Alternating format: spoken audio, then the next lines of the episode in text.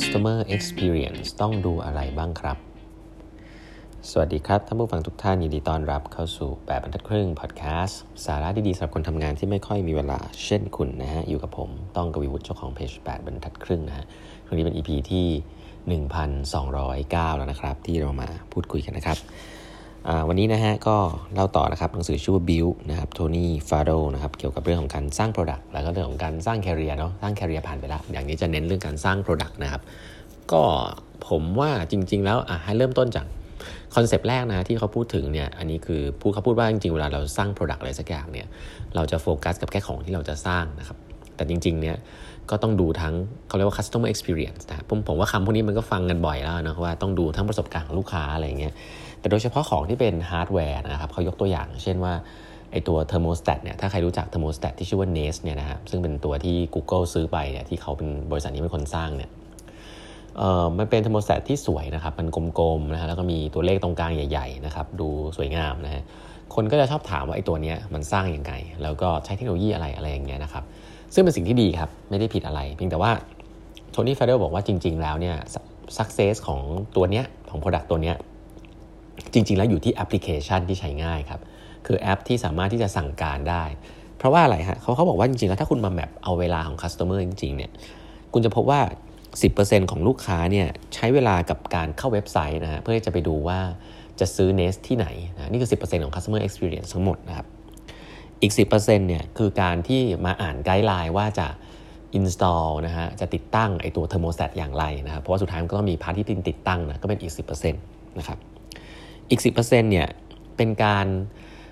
ปรับอุณหภูมิโดยใช้ thermostat ครับคือความสวยงามความความบาง ความลื่นอะไรเงี้ยความที่เราแบบดีไซน์มา อันนี้คือประสบการณ์หลักเลยที่เอามาแตะตัวฮาร์ดแวร์นี้ว่าคนก็จะมาปรับอุณหภูมิกันบนนี้นะอีก 10% แต่ว่าจริงๆ อีก 70%ที่เหลือครับ คนส่วนใหญ่แล้วเนี่ยเขาบอกว่าเมื่อชอบ product อันนี้มากเนาะซื้อมาแล้วเนี่ยติดตั้งไปแล้วดูอยู่สักพักเนี่ยสุดท้ายก็จะลืมครับเพราะว่าเริ่มใช้เป็นสุดท้ายก็จะมาปรับที่แอป เพราะว่าเวลาจะปรับอุณหภูมิเนี่ยปรับที่แอปง่ายกว่า เพราะฉะนั้น 70%ของ experience เนี่ยอยู่ที่แอปนะฮะซอฟต์แวร์ มันก็เลยกลายเป็นว่ามันต้องมาคิดให้ดีครับว่าจริงๆ แล้วตัวโฟกัสของทีมจริงๆ ที่ควรจะทำเนี่ยมันอาจจะไม่ใช่แน่นอนตัวฮาร์ดแวร์เป็นตัวชูโรงเนาะแต่ว่า ไอเวลาที่ลูกค้าอยู่เยอะสุดอะคือบนแอป เพราะฉะนั้นก็ไม่สามารถที่จะมองข้ามได้นะครับอันนี้คือเขาบอกว่าอันนี้ก็คือเป็นประสบการณ์ตรงว่า ช่วงแรกๆเนี่ยเวลาทำฮาร์ดแวร์เนี่ยคนจะโฟกัสกับฮาร์ดแวร์ตัวที่สร้างขึ้นมามากๆนะครับซึ่งเป็นสิ่งที่ยากและสำคัญเนาะแต่ว่าหลายๆ ครั้งเนี่ยมันเป็นแค่ส่วนหนึ่งใน customer journey เท่านั้นเองนะครับซึ่งโทนี่ฟาโดเนี่ยก็เขาก็แตกประสบการณ์ออกมาให้เป็นหัวข้อแล้วกันเนาะซึ่งผมว่าอันนี้ก็เป็น ไม่ได้ต่างกับทฤษฎีทั่วไปมากนะครับ แต่ว่าก็ถือว่าเป็นเป็นสิ่งที่เขาแตกออกมาให้ว่า customer journey จริง ๆ แล้วเนี่ยเมกเกอร์เนี่ยคนที่ทำเนี่ยปกติจะดูแค่ product นะแค่พวกดีไซน์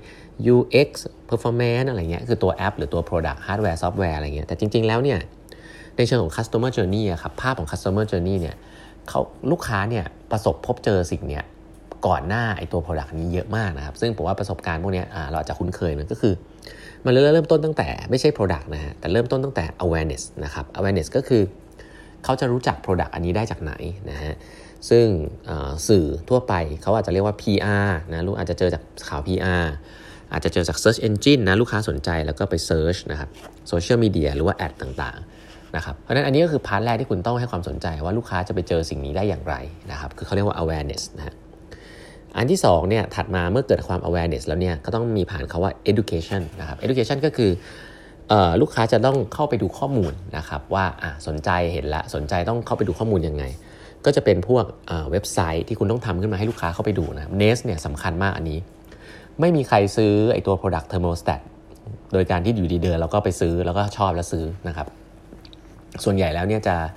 ลูกค้าจะต้องเข้าเว็บไซต์ไปดูข้อมูลก่อนนะดูราคาดูอะไรแบบนี้ ดูวิธีการติดตั้งดูรายละเอียดนะครับ เพราะว่ามันก็ไม่ใช่ของราคาถูกเพราะฉะนั้นเว็บไซต์เป็นสิ่งที่สำคัญมากอย่างนี้เป็นต้นนะครับอาจจะดูจากบล็อกนะหรือดูอาจจะ trial หรือว่า demo ต่างๆนะที่สามารถทำได้เพื่อที่จะ educate อันนี้ก็เป็น part ของ education นะครับที่ลูกค้าจะต้องการก่อนที่จะซื้อนะฮะซึ่งเราก็ต้องมี part experience ตรงนี้ให้กับลูกค้านะครับ อันถัดไปที่เรียกว่า acquisition และ acquisition ก็คือ channel ที่ลูกค้าสามารถที่จะไปซื้อหาได้จริงๆนะครับไม่ว่าจะเป็นซื้อออนไลน์นะครับหรือว่าจะเป็นซื้อผ่าน retail partner หรือเป็น delivery นะฮะ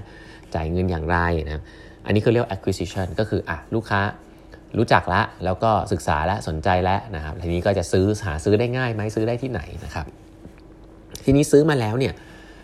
ก็เป็น part ของเป็น part ที่ส่วนใหญ่แล้วคนที่ทำงานฮาร์ดแวร์เนี่ยจะโฟกัสมาและโฟกัสสิ่งนี้สิ่งเดียวคือ Product นะครับซึ่งตะกี้พูดไปแล้วว่าพอเอามาพอพอพอซื้อมาแล้วเนี่ย Product ก็จะต้องมีดีไซน์ที่สวยนะฮะมี UX ที่ดี UI ที่ดีนะครับ User Interface User Experience ที่ดี แล้วก็มี Performance นะมีความเร็วสามารถตอบโจทย์ลูกค้าได้ อันเนี้ยเป็นสิ่งที่สำคัญนะ ย้ำอีกทีหนึ่งแต่แค่ว่ามันเป็น part หนึ่งของ experience เท่านั้นเองถ้าเกิดไอ้ part ข้างหน้ามันทำได้ไม่ดีเนี่ย ถ้าเป็นภาษา Marketing ส่วนใหญ่เขาเรียกว่า Marketing Funnel นะคืออันนี้มันก็ไม่ใช่ของใหม่ก็คือว่าลูกค้าเจอสิ่งนี้ได้ยังไงนะฮะแล้วก็ค่อยๆ ทยอยมาว่าเรารู้จักมันยังไง แล้วก็จะ convert สิ่งนี้ได้อย่างไร ก็เพราะงั้นไม่ใช่ของใหม่นะครับแต่ว่าแค่ว่าโทนี่เนี่ยเอามาใส่เพิ่มให้มันเป็นรายละเอียดเข้าไปเพิ่มให้นะครับทีนี้หลังจาก Product มีอะไรอะ Product ใช้ง่ายแล้วต้องเป็นยังไงต่อนะพอสั่ง Product ซื้อ Product มาแล้วเนี่ยก็จะต้องมีสิ่งเรียกว่า onboarding นะครับ onboarding onboarding ก็คือการที่ทำไงให้ลูกค้าสามารถสมัครสมาชิกนะ activate account นะครับ product หลายอย่างเนี่ยจริงๆซื้อมาแล้วภาพสวยงามเรียบร้อยเนาะแต่ว่าเวลาจะใช้เนี่ยมันต้องมีการสมัคร subscribe นะฮะมีการลงทะเบียนอะไรเงี้ยพาร์ท onboarding นี่สำคัญมาก โดยเฉพาะพวกแอปแอปธนาคารอะไรเงี้ยต้องมีการทำ KYC นะฮะต้องมีการทำอะไรพวกเนี้ยเพราะฉะนั้น part พวกนี้ก็มีความสำคัญที่ต้องคิดว่าทำยังไงให้มันง่ายที่สุดนะครับ หรือแม้แต่การทำคู่มือนะครับที่ทำไงให้ลูกค้าใช้ง่ายนะครับเมื่อซื้อมาแล้ว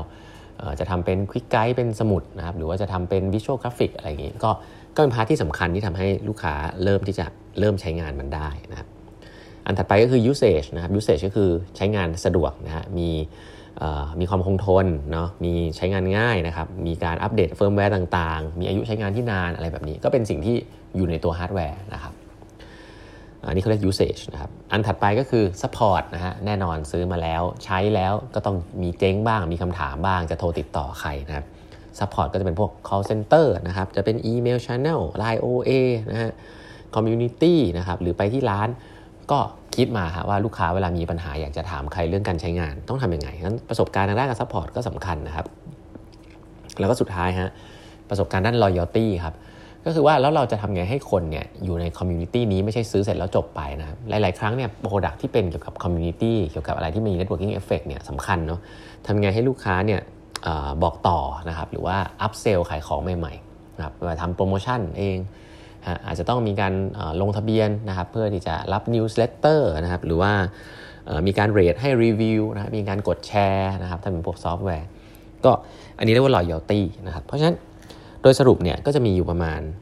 เขาเรียกว่า 7 8 8 8 อย่างนะครับที่เขาอยากให้ดูทั้ง journey นะครับก็คือ awareness นะ education